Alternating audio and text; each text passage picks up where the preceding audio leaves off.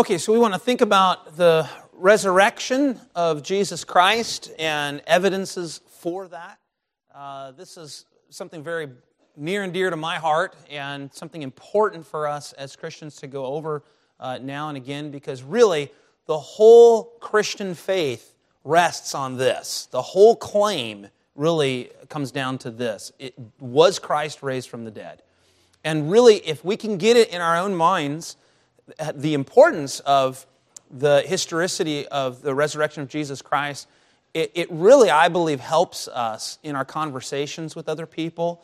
It really helps uh, bring clarity to the conversation. You know, people are always wondering, why are you a Christian? Well, maybe it's because you're religious, maybe it's because you were raised that way. And I love disarming people of those notions and saying, uh, no, I'm not a Christian because I think it works. And I'll even throw out there sometimes, heck, sometimes Christianity doesn't work to, for, for uh, having a great life. Uh, there are a lot of inconveniences, a lot of things you got to give up. And, uh, but I'm a Christian because it's true. And, and that, I've never seen a case where uh, the person wasn't surprised by that. And, the, and then when you say, you know, what if, it w- what if there were a religion that you could actually verify by external circumstances? Uh, th- I'm telling you, every conversation I've had with folks, that always uh, helps them think, I've just, uh, that's really what it's about. We have gotten so far away from that in modern Christianity where we have so internalized everything. Religion is everything that's going on in your heart that uh, we, we, when you begin to talk about, well, no, it all rests on what happened 2,000 years ago. And if, it, and if it didn't happen there, there's no point in being a Christian. That is something most people in our culture have never heard. And, and, not, and not only is it good for evangelism, this isn't just an evangelism tool, but it's also a pastoral tool. Uh, this is something that really helps us in our own faith because all of us struggle at certain times with different levels of, of doubt and different levels of um, ups and downs and discouragements. And really, it all comes back to this Did Christ walk out of that tomb one day? Uh, my, my, my acceptance before God is not my level of performance ultimately, but it's the fact that, that Christ was raised from the dead. Uh, my wife and I were flying to uh, we flew together to Colorado, and uh, we hit the absolute worst turbulence I have ever had in my life. I mean, I've had some bad ones. I've flown a lot, fly a lot, uh, but this was so bad that the, the, the, stewardess who was behind us, who's been flying for 20, so he's been flying for 20 years, he said there was only one uh, flight that was worse than that that people were screaming and crying and the whole bit. The plane, it was the wind bouncing off of the, uh, the, the Rockies, and apparently Denver's one of the worst. Uh, and, and, as we're coming in, it wasn't just the shaking and the up and down, that's normal stuff. It was the side to side and the, and the, and the, the plane going, doing the dips. I really thought, this is the, we're, the, we're going to go down. And the only two things that went through my mind was, Lord, please be merciful to our children, especially my youngest. And Lord, please be gracious to Chuck Tedrick, who's going to be at the airport feeling horrible that we died. Because I thought for sure we're going to die. What does this have to do with what I'm talking about? Uh, a lot. Because in that moment, in that moment where you really think, okay, this, this, is, this is probably it, what brings you comfort?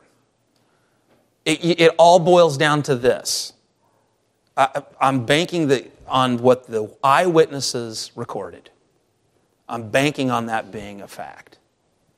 It does not come down to m- my liver shiver how I'm feeling about Jesus and myself.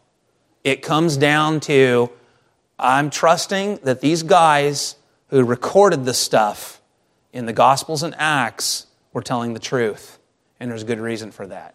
I'm banking on Jesus having satisfied for my sins. But the only way we know that what he did on the cross meant anything is if he rose from the dead. Without the resurrection, the cross is meaningless. It all comes down to this it all comes down to the resurrection. And I'll say one more thing by way of preface. preface. If you read through the book of Acts and examine the sermons that the apostles preached, you will find a common thread through all those sermons. It's the resurrection. That's what they're proclaiming. They're not telling stories, they're not talking about themselves. They're not saying, I once was this way and now I'm this way. they're all proclaiming Jesus of Nazareth has been raised from the dead. He's the promised one of the Old Testament. We know that because Christ raised him from the dead. It all comes down to this, to the resurrection. So, really, that's where we begin.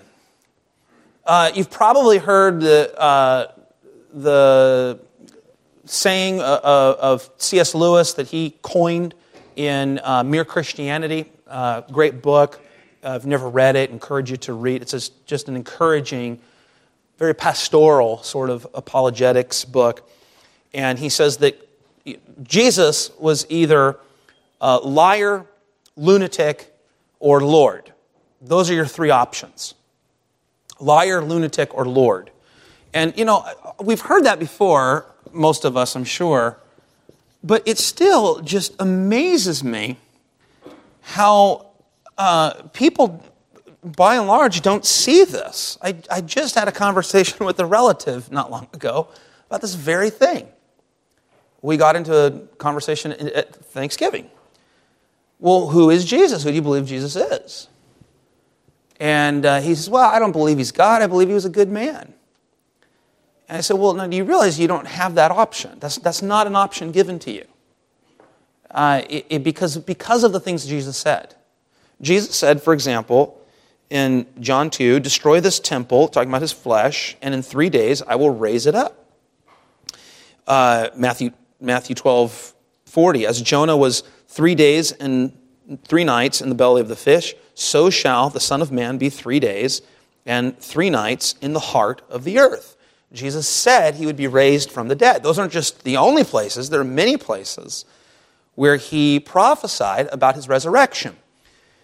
So, uh, if he wasn't raised from the dead, he was one of these two. He was either he either knew he wouldn't and he was lying, or he was just self-deceived. He was deluded and had mental problems. In, in those two cases, that's not a good man. That's not somebody you want to follow. That's not somebody you want your kids to emulate.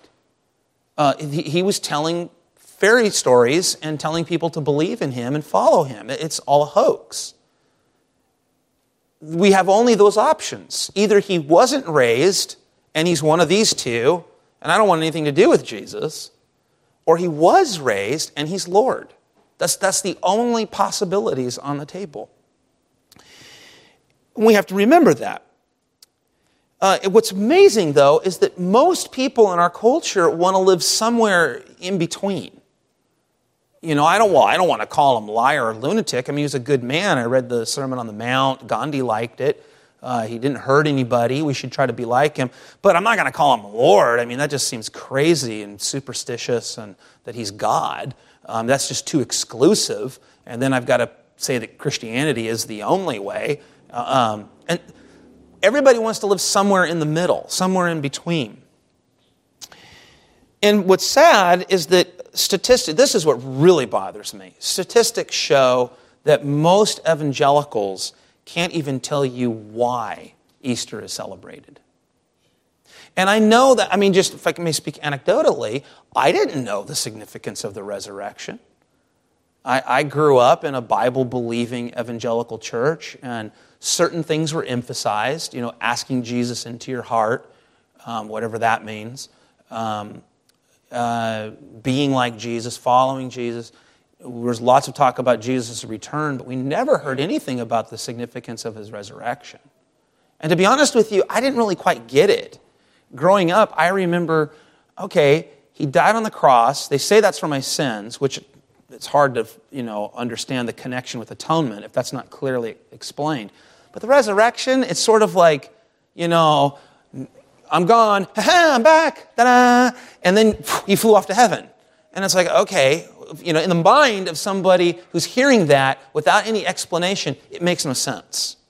And this is what statistics show how most evangelicals today, how they think of the, resur- the resurrection is just not even on the radar.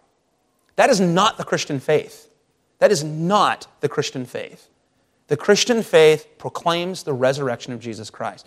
And I will say something here that you know, might make us feel a little uncomfortable, but it's true. This is where we even sometimes find ourselves aligning with uh, you know, even the Roman Catholic Church or the Eastern Orthodox Church where they will at least still emphasize the resurrection of Jesus Christ. Don't disparage the Roman Catholic priest come Easter time who's defending the historicity of the resurrection of Jesus Christ on TV to some skeptic. Oftentimes, they're doing the job that evangelicals aren't doing at all because they just want to preach to you self help and have your best life right now, which is false religion. At least, at least, the, the Roman Catholic Church and the Eastern Orthodox Church, which, in, at least in the case of the Roman Catholic Church, denies what we understand to be the gospel, at least they still adhere to the Apostles' and Nicene Creed, which embraces the doctrine, the crucial doctrine of the resurrection of Jesus Christ. So, what is at stake here? What is at stake with the resurrection? Was it fraud? Was it fantasy? Or is it, in, is it fact?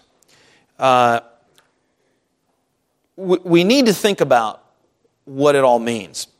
Paul, in 1 Corinthians, in chapter 15, he writes to the church in Corinth who had embraced a very dangerous doctrine that denied the resurrection of the body. Now, they believed that Christ was raised from the dead, but they didn't believe that we will be raised from the dead. They believed that, well, uh, because they had embraced a kind of Platonism or dualism, uh, which later developed into kind of Gnosticism that taught that uh, things that are physical are evil inherently, and things that are uh, good are spiritual things which are necessarily invisible. And so, God, who is spirit and who is good, uh, how could he become a man which is physical? Well, they had embraced that. Uh, the church at Corinth had embraced the gospel of the incarnation, the life, death, and resurrection of Christ, but they began to uh, tweak the doctrine of the resurrection to say that, well, we're not going to be raised from the dead because that, how can that be? How could we have physical bodies in the resurrection when physicality is inherently uh, inferior and evil? That was the idea. And so Paul has this long uh, chapter in chapter 15 of, Cor- of uh, 1 Corinthians where he says, Now I would remind you, brothers, of the gospel I preached to you. Now, here it is. If you want a definition of the gospel, this is the, the apostles' definition of the gospel. Which you received, in which you stand, and by which you are being saved, if you hold fast to the word I preached to you, unless you believed in vain. For I delivered to you as of first importance what I also received. And here it is that Christ died for our sins in accordance with the scriptures. That means the Old Testament that he was buried, and that he was raised on the third day in accordance with the scriptures, and that, and that he appeared to Cephas, that is Peter, then to the twelve. Then he appeared to more than 500 brothers at one time, most of whom are still alive at that very time. And this is probably written in the 50s of the first century. And so Paul is saying, look, the gospel is the life, death, resurrection of Christ, and he appeared to people, not just to the disciples, but also to more than 500, which was probably at the time of uh, Christ's Great Commission in Matthew 28.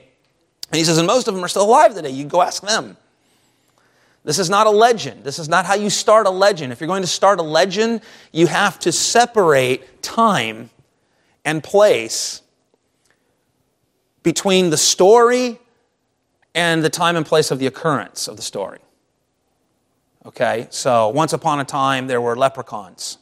Okay, but if I say, well, a leprechaun appeared 10 years ago right here in San Diego, and more than 500 people saw it, and uh, you can go verify it with them, go ask them. Those are two completely different things.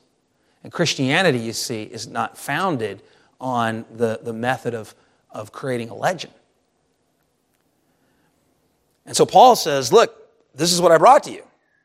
And then he goes into sort of what's called a reductio ad absurdum. He, he reduces their argument to an absurdity. But in the way he does that, I won't read the whole chapter here because it's 58 verses. But what he does is he shows that if you deny the resurrection of our bodies on the last day, then you must categorically deny the resurrection of Christ's body. You can't have one without the other because the two are joined.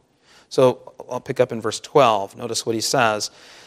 Now, if Christ is proclaimed as raised from the dead, how can some of you say that there is no resurrection of the dead? But if there is no resurrection of the dead, then not even Christ has been raised. You see, they're connected. And if Christ has not been raised, then our preaching is in vain, and your faith is in vain. We are even found to be misrepresenting God because we testified about God that He raised Christ, whom He did not raise, if it is true that the dead are not raised. For if the dead are not raised, not even Christ has been raised. And if Christ has not been raised, your faith is futile, and you are still in your sins. Then those who have fallen asleep in Christ have perished. If in Christ we have hope in this life only, we are of all people most to be pitied. I love what the apostle says here because some people say, well, even if it's not true, I still lived a better life. really? You gave up 52 Sundays a year for something that's not true. You tithed 10% of your money for something that's not true. You denied your body all kinds of sinful passions and desires. You stayed married to the same person. You try to obey God over something that's not true. That's just crazy. That's just crazy. Let me tell you something. I know this is being recorded, and this is for the whole world to hear.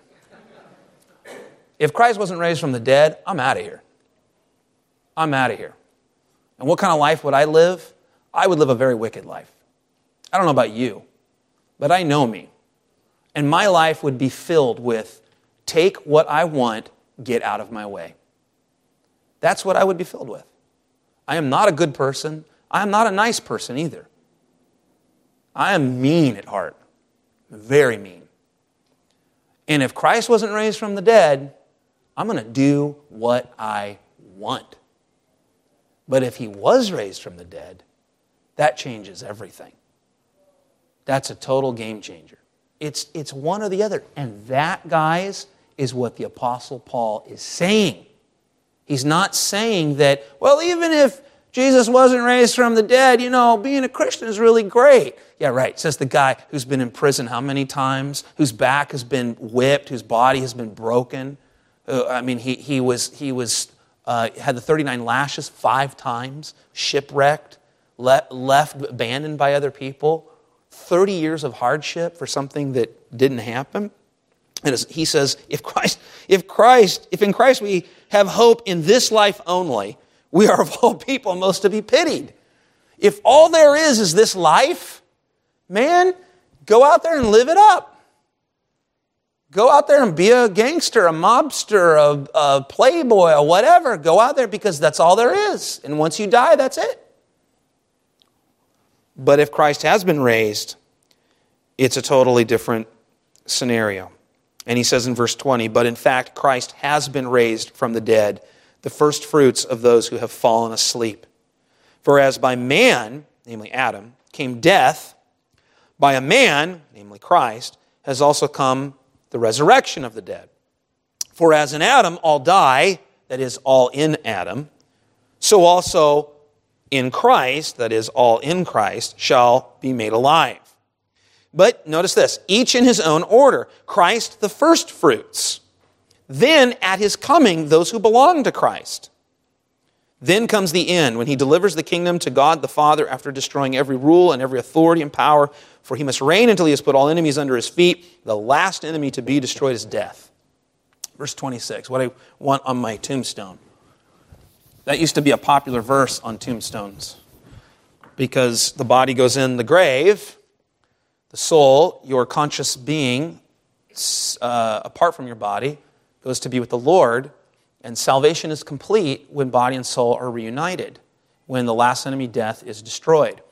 But I want you to notice something that, that he says there the connection between Christ's resurrection and us, our resurrection.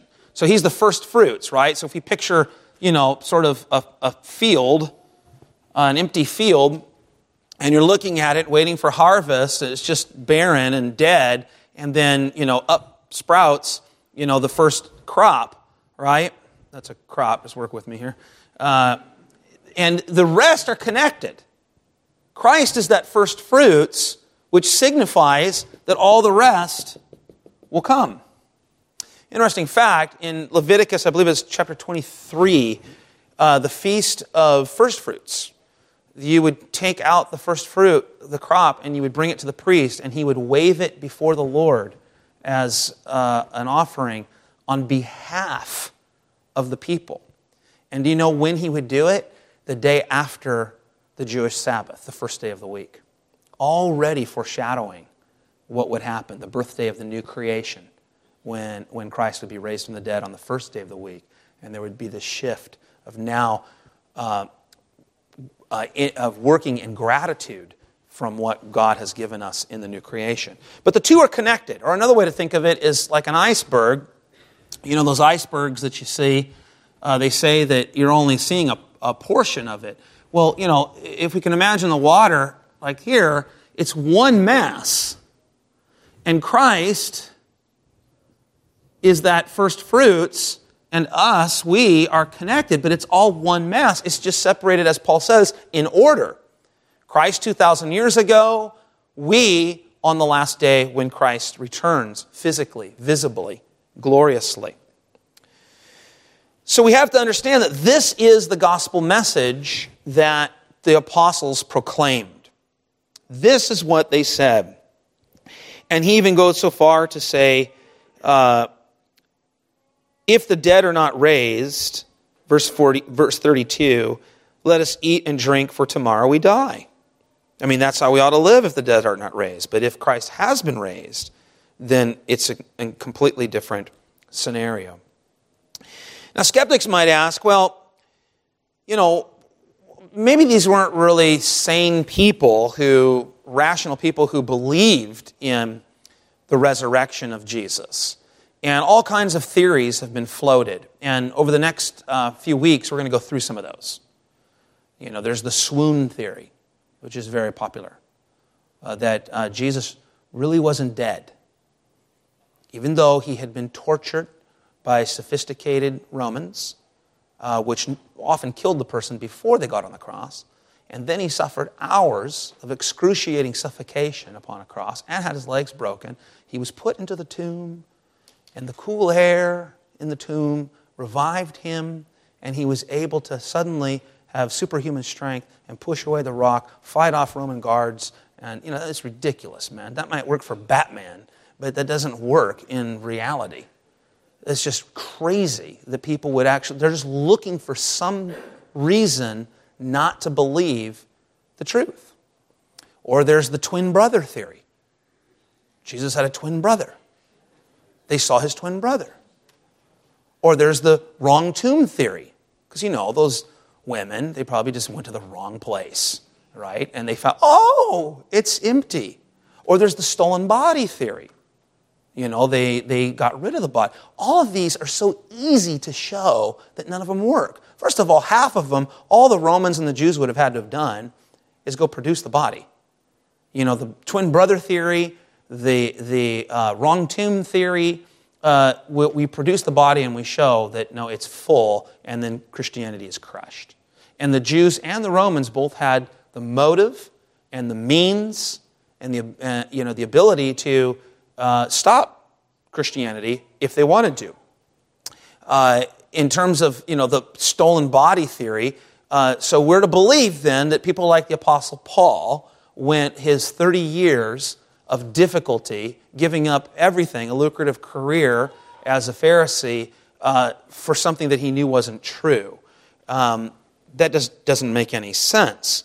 And we have to understand that these aren't, this isn't the mere superstition of ignorant, unscientific, unsophisticated ancient people. Uh, these, are, these are educated people, rational people. I mean, we, we read their writings, the writings are very sophisticated grammatically. They are, they're carefully documented. Luke in volume 1 and volume 2, which we call Acts, carefully constructed with dates, places, names. That's why Luke is always giving you names of who was who was uh, serving which office where and when. It's to cement everything into history, to locate it into time and place. Because Christianity is a historic religion, meaning that it, it, it, it's based on facts that happened in time. But we have to understand that uh, these were not just self deceived people.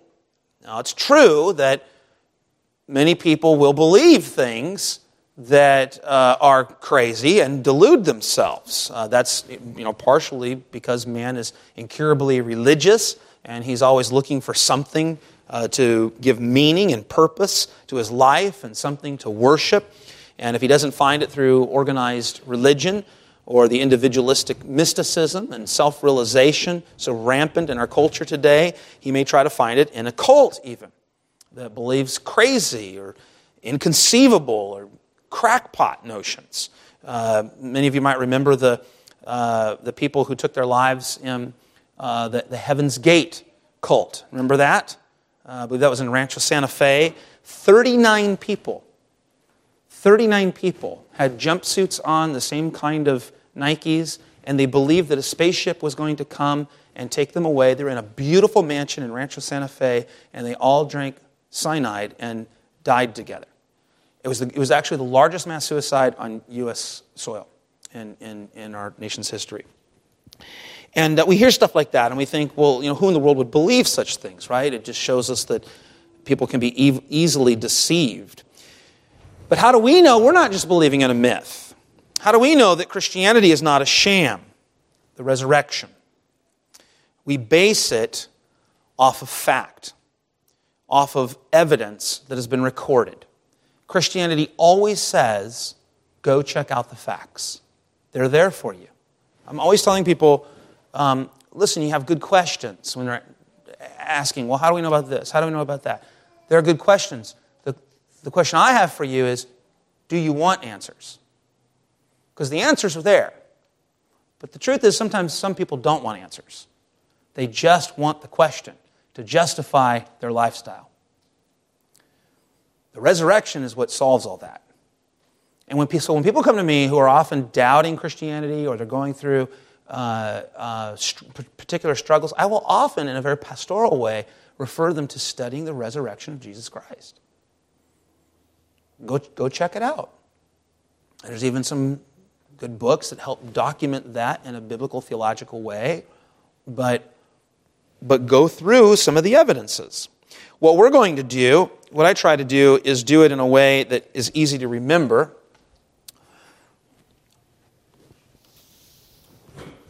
And what we'll do over the next uh, three weeks is go through these five E's.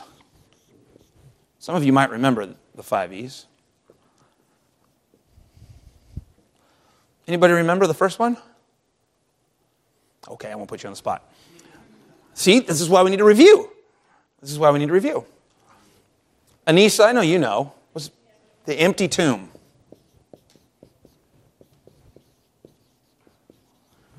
There was an empty tomb. And the hostile witnesses, Jews and Romans, did not contest that. That's number one. What do you do about the empty tomb? And here's the great thing in evangelism you never have to make a statement. You never, ever have to make a statement. You can put everything in a question. It's called the Socratic method. Constantly turns the tables, puts the burden of proof back on the other person. And it also helps you understand better what they believe, takes the pressure off of you, gives you a few extra seconds to think about what next you're going to say.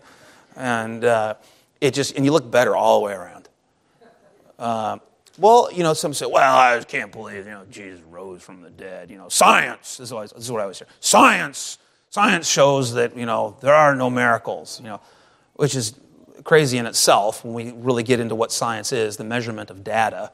And, uh, you know, that, doesn't, that can in no way, as any uh, honest scientists will tell you, uh, preclude miracles, the supernatural from happening or the inexplicable. Uh, however, when someone makes a crazy statement like that, um, don't let them get away with it. And certainly don't be afraid. You don't have to hit a home run. Just get on first base. And you start by saying, Well, what do you do about the empty tomb? Question mark.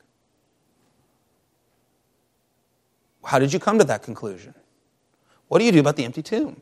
Have you ever considered that neither the Jews nor the Romans contested that fact? They haven't considered, in most cases. I mean, occasionally you'll meet, you know, the, the pop atheist or the real opponent to Christianity, and he's read a few books, but it's very rare. In most cases, they haven't. They're just looking for something to justify a lifestyle. And so that's number one.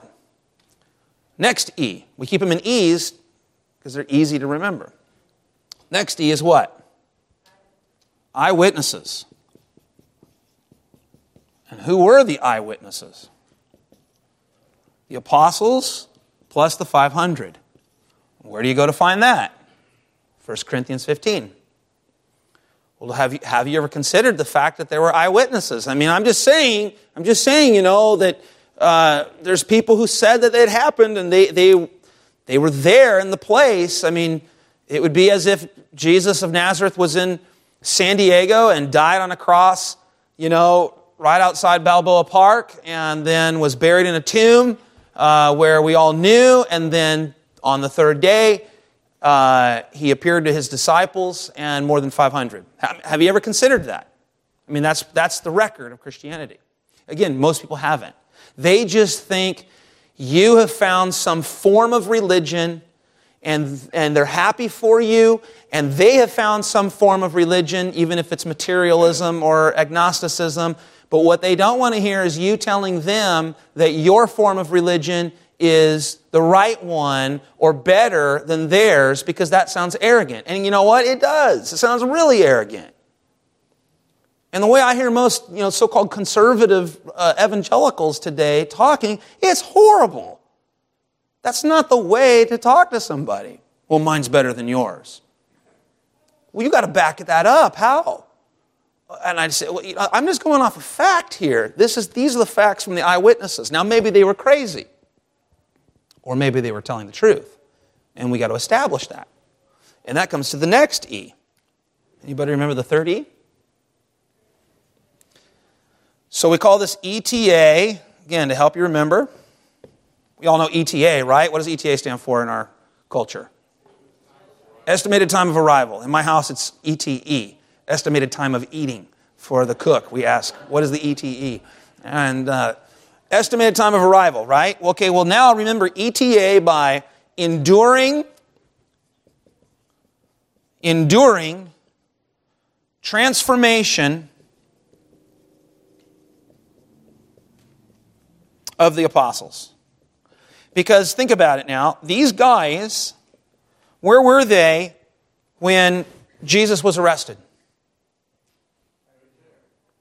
Okay? And then where'd they go? I mean, there was that brief moment of bravado where uh, Peter was a theonomist for about five minutes, and he pulls out the sword and he goes, and he and he gets the guy's ear. I've always heard people say, you know, oh, he didn't even know how to use it. He got the guy's ear. I always think that was pretty great. He got the guy's ear. You know, yeah, he was going for the head. How do you know the guy didn't, you know, pull a little matrix move and he got him? You know, that's not bad. Uh, but then he puts it away, and then what happened? What happened? They fled. And where were they for the next three days? Hiding. Why? They feared for their lives. You see how important the story is, guys? You see how important the story is? Now, you all know the answers to these questions.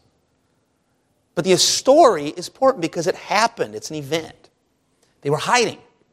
Why? Because they were afraid of being arrested. Why? Because they were following Jesus. Why? Because they believed he was the truth. Then what happened? Well, after they saw him raised from the dead, these guys who chickened out, who fled, who were hiding from the Jews and the Romans, then come out and uh, begin proclaiming Jesus as raised from the dead. When? At the Feast of Pentecost. Where was that? In Jerusalem. Why is that significant? Because there were tons and tons and tons of people there people from all over the Roman Empire. And man, that was really risky. That was really risky. Going out in public. But what would have made those guys go from, I'm afraid we're going to die, to, I don't care if I die. Not a stolen body, I can tell you that much. Oh, well, we stole the body, we hid it, but now let's go out there and just, you know, be brave, and then we'll make some money off of book deals. I mean, it doesn't make any sense. So now, maybe a more plausible argument is well, maybe they were deluded. Maybe they so wanted to believe that Jesus was raised from the dead that they thought he was raised from the dead. That's possible. But if that were true, as soon as they began proclaiming Christ raised from the dead, what would the Jews have done? Go to the tomb and say, There he is, enough. And it would have died. You see, this is not difficult. We just got to think through the facts, think through the events. Christianity is a historic religion. What I mean by that is not just that it's a religion that's been around a long time, I'm saying it's based on historic facts. It's all based on stuff that happened and has been recorded. That's what Christianity is. But we have turned it on its head in our world and made Christianity, you know, butterflies that I feel in my chest and these magic moments. Now, I'm not saying, please don't swing the pendulum all the way on the other side. Um, I'm not saying that we don't have Christian experiences. I'm not saying that. But I'm simply saying that it is very dangerous. In fact, it is demonic. It is really Satan's masterpiece for us to move away from the events that happened and for our focus to be on how I feel. That leads us right into false religion. So, what caused these guys to be transformed and then for their transformation to endure? Heaven's Gate people, that was easy. 39 people all at once drink cyanide, go down. The apostles didn't have it that easy. They all go their different ways, they all go proclaiming the truth. And where did they end up? not, not, not on a cruise ship in the Mediterranean, not in nice retirement homes, but beheaded, burned at the stake, filleted. And not only that, we often forget this before they were stoned and killed, they suffered. They suffered. Look at Paul's life. It was not my best life right now, it was a hard life. Why would he endure that? Because his hope was in something else. What? The resurrection of the dead. What basis would he have for believing that? The resurrection of Christ. It all comes down to this. This is why I'm a Christian. And I hope it's why you're a Christian. There is no other reason for being a Christian. And we need to tell our kids that too. I'm a Christian because it's true, not because this is a religion that's really awesome. I'm a Christian because it's true because something happened. All right, we'll go through the next two E's uh, next week, and then we'll spend a little more time uh, on them and uh, uh go through also some of the, the, uh, the common arguments against the resurrection uh, next week. We have, what's, we're supposed to be done now, right? Okay, let's pray, and if you have any questions, I'll stick around. Father, we thank you for the time that you've given us, and we do pray that you would help us to know more fully the record that in your grace and through your providence you have made known to us in your word. Thank you for the resurrection of Jesus Christ. Thank you that it happened, and thank you that it was recorded. And thank you that you have given us a sure anchor and foundation of our hope and a reason to go through this life with joy, even amid persecution and difficulty, because our Savior was raised from the dead and therefore so shall we. And it's in his name we pray. Amen.